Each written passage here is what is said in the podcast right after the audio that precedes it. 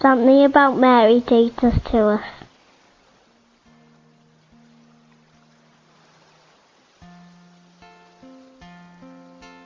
My name is Sophia Hildegard Wong, and I live in Brooklyn, New York. I love our Blessed Mother because uh, she actually helped bring me to the faith through my praying of the Blessed Rosary. Um, Mary is my constant companion. I pray to her in the morning when I wake up. I pray the Angelus.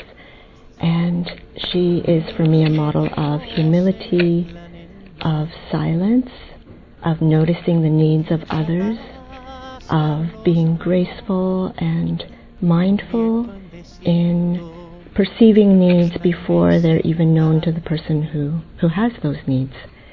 Um, she intercedes for us with our Lord, and she she just takes care of everything. I rely on her completely, and I love her very much.